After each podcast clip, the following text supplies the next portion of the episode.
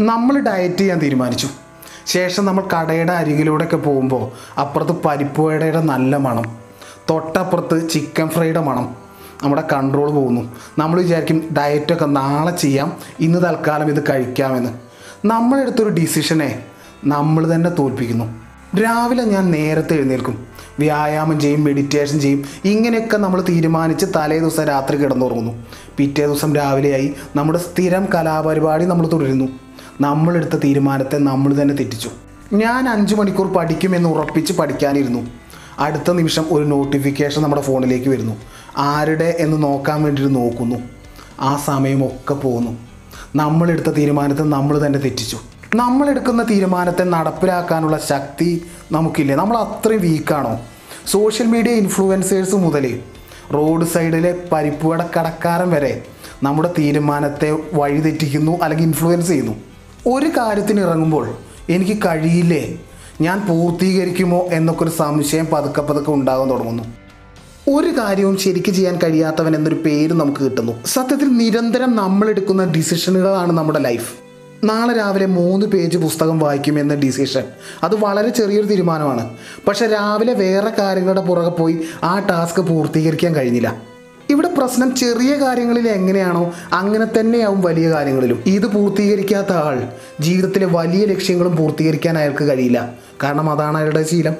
ഇതിന് നമുക്ക് ചെയ്യാവുന്ന കാര്യം ചെറിയ ടാസ്ക് ഡിസിഷൻ എടുത്ത് അത് കംപ്ലീറ്റ് ആകുക. ഒരു കപ്പ് മാറ്റി വെക്കണം. ഇത്രയും കാലം നമ്മൾ എന്തൊക്കെയോ ഓർത്ത് യാന്ത്രികമായിട്ടാണ് ആ കപ്പ് മാറ്റി വെച്ചത്. ഇനി മുതൽ ചെയ്യേണ്ടത് ആദ്യം ഒരു കമാൻഡ് കൊടുക്കുക.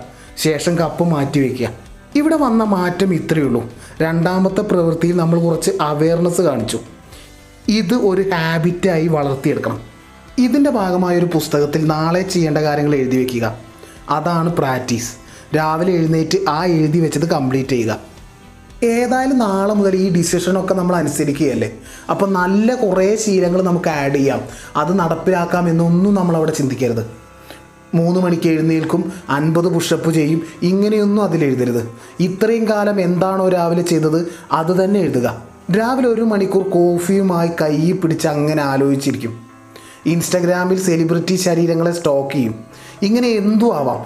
നല്ലത് ചീത്തത് എന്നൊന്നും നോക്കണ്ട. ഇങ്ങനെ ചെയ്യുന്നത് കൊണ്ട് തന്നെ നമുക്കത് ചെയ്യാൻ ഒരു ബുദ്ധിമുട്ടും ഉണ്ടാവില്ല. എന്നാൽ ആദ്യം തന്നെ വലിയ വലിയ ടാസ്കുകൾ എഴുതിയാൽ നമുക്കത് ചെയ്യാൻ ബുദ്ധിമുട്ടായി തോന്നും. ഇത് സ്ഥിരം തുടർന്നു പോവുക. നമ്മുടെ ലിസ്റ്റിൽ എഴുതാത്ത പല സംഭവങ്ങളെയും പിന്നീട് നമ്മൾ ലൈഫിൽ ഫേസ് ചെയ്യേണ്ടി വരും.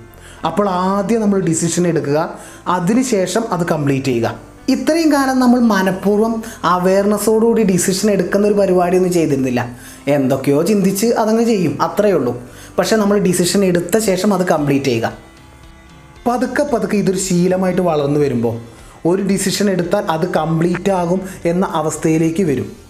ഇതൊരു ശീലമായി വേര് വേരുറച്ചാൽ ഓയിൽ ഫുഡ് കഴിക്കില്ല എന്ന തീരുമാനമെടുത്താൽ ഒരു പരിപ്പ് വടക്കടക്കാരനും നമ്മളെ പ്രലോഭിപ്പിക്കാൻ കഴിയില്ല. നമ്മളത് പൂർത്തിയാക്കിയിരിക്കും.